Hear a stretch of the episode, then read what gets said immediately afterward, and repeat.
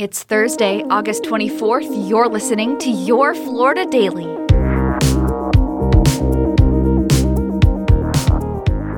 I'm Katrina Scales. In the first presidential debate last night, eight candidates, including Florida Governor Ron DeSantis, explained why they should be the Republican nominee. Donald Trump added 8 trillion to our debt. And our kids are never going to forgive us for this. I led Indiana where we balanced budgets. We cut taxes in New Jersey. We cut debt in New Jersey. Mike did his duty. I got no beef with him. But here's the thing Is this what we're going to be focusing on I'm relieved. going We- forward? The rehashing of this? Governor DeSantis, who is number two in the polls after Donald Trump, tried to keep the focus on issues like immigration. I'm, I'm not going to send troops to Ukraine, but I am going to send them to our southern border. Vivek Ramaswamy seemed to be the main target of the candidates last night, and not Governor Ron DeSantis, who is seen as Trump's main GOP rival. Trump skipped the debate and instead sat for an online interview with former Fox News host Tucker Carlson. The next Republican presidential debate is set to happen in September.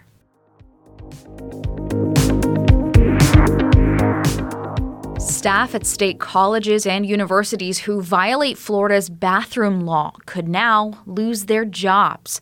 The State Board of Education has approved a rule requiring colleges to have separate restrooms and changing rooms based on biological sex at birth.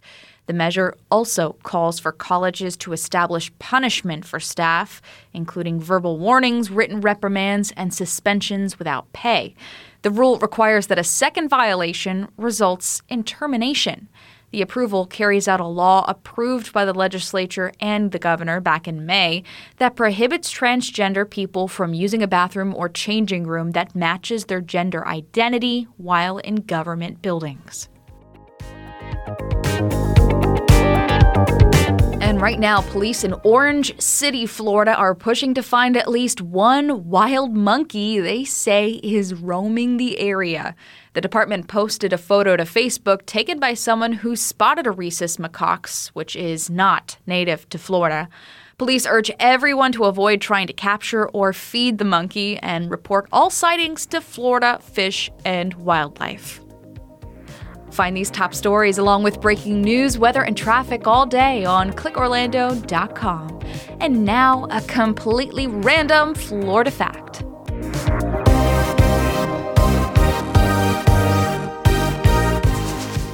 I 75, also known as Alligator Alley, used to be named the Everglades Parkway. Construction of the road was a major source of controversy back in the early 1960s. Dade County hated the idea of losing traffic to the West Coast, and AAA believed it would be useless to cars and merely an alley for alligators. Some also called it the Highway of Death until it was converted into four lanes with bridges for wildlife to pass underneath. Your Florida Daily is produced by News 6 WKMG in Orlando. I'm Katrina Scales. Subscribe for new episodes wherever you like to listen.